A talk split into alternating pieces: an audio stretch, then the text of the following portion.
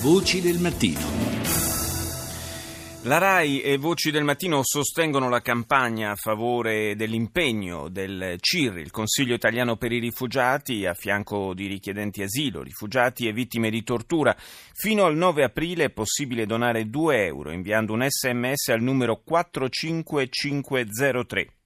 Lo ripeto, 45503. Sempre una donazione di 2 euro per ogni chiamata al 45503 effettuata da rete fissa Vodafone o TWT, oppure si può scegliere se donare 2 o 5 euro chiamando da rete fissa Team, Infostrada, Fastweb e Tiscali.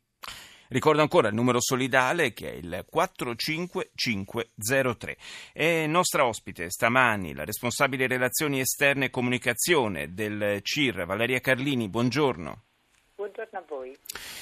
Dunque una campagna solidale eh, a fianco del CIR che arriva in un momento eh, in cui evidentemente proprio l'impegno eh, di assistenza nei confronti di rifugiati e richiedenti asilo è particolarmente importante in primo piano, è sotto gli occhi di tutti quello che sta accadendo in particolare eh, in Grecia. Eh, qual è il vostro impegno in questo momento specifico in, quel, in, quella, in quell'area così calda?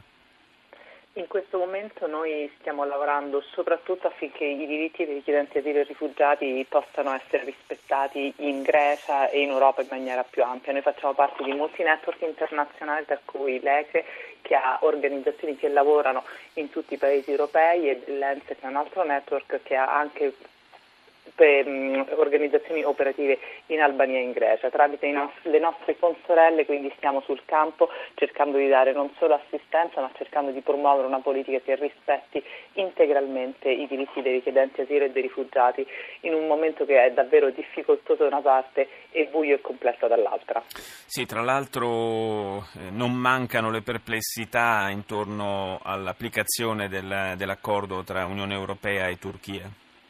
L'accordo tra Unione Europea e Turchia è un accordo che noi, come molte altre organizzazioni, abbiamo criticato duramente, è un accordo che ci ha lasciato perplessi sia su un piano di diritto, perché non riteniamo la Turchia essere un paese sicuro per i richiedenti asilo e per i rifugiati. Ricordiamo che la Turchia non riconosce ad esempio come rifugiati le persone che provengono dall'Afghanistan, dall'Iraq, dalla Siria, che sono il 90% di quanti stanno arrivando sulla Grecia, quindi persone che hanno bisogno di protezione e d'altra parte la Turchia è un paese dove per esempio i bambini eh, siriani non possono neanche andare alla scuola, cioè è un paese che evidentemente non può dare loro accoglienza. Dall'altra parte lo riteniamo anche un piano che sarà difficilmente realmente applicabile in tempi brevi. Secondo la normativa comunitaria, che comunque è stata più volte ricordata nell'accordo, le persone che provengono da un paese di primo asilo sicuro di terzo, o un paese terzo sicuro, come dovrebbe essere la Turchia, debbono poter presentare una domanda d'asilo e questa domanda d'asilo di cui verrà valutata l'ammissibilità dovrà comunque essere valutata in maniera individuale e una volta che una persona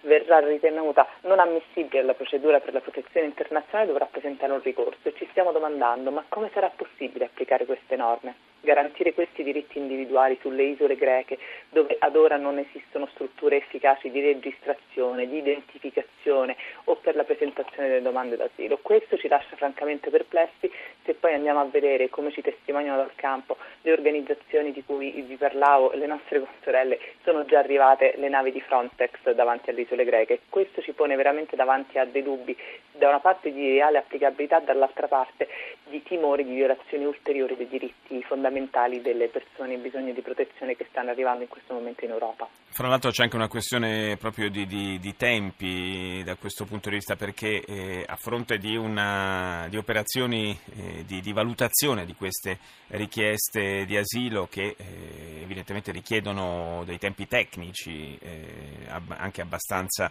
lunghi in qualche caso, eh, gli arrivi si susseguono e dunque eh, aumenta anche la pressione, aumenta il numero di persone che si accalcano sulle isole greche fino ad aumentare inevitabilmente il numero di quanti stanno arrivando sulle isole greche e al contempo non è partita una macchina operativa per far sì che quella difficile procedura di cui io prima parlavo possa essere messa in piedi. Devo dire che l'accordo, definendo la Turchia come paese terzo sicuro, paese di primo asilo, fa sì che le domande che verranno valutate in Grecia non saranno valutate sulla base di una procedura completa d'asilo ma una procedura accelerata. Questo dovrebbe comprimere i tempi, ma sicuramente non saremo ancora nelle 24 ore auspicate certo. a far sì che un migrante arriva sull'isola greca, si decida se è un migrante tra virgolette irregolarmente arrivato sull'isola greca e verrà rimandato in Turchia, considerato un paese sicuro. Questo per la normativa comunitaria è del tutto impossibile in 24 ore, perché nessun paese potrà garantire una procedura così accelerata per quei numeri di persone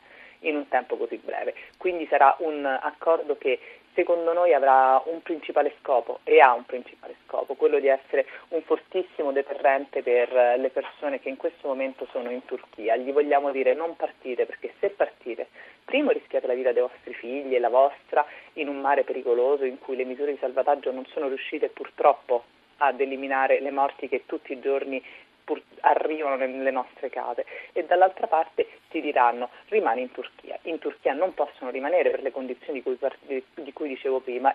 Nostra, la nostra paura più grande è che una delle conseguenze di questo accordo possa essere che moltissime di queste persone cercheranno nuove rotte, nuove vie, che potranno però essere ancora più pericolose. Dove potranno andare?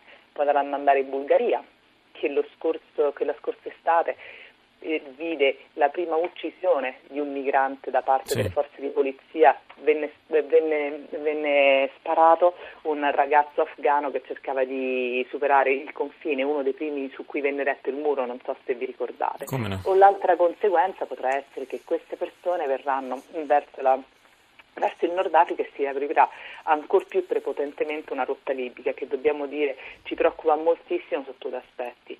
Primo, le condizioni in Libia sono ancora più drammatiche di quelle in Turchia e in nessun modo può essere garantita la sicurezza delle persone in territorio libico in questo momento. Lo, lo sappiamo benissimo purtroppo dai fatti di cronaca che ci hanno anche toccato molto da vicino come italiani nelle ultime settimane.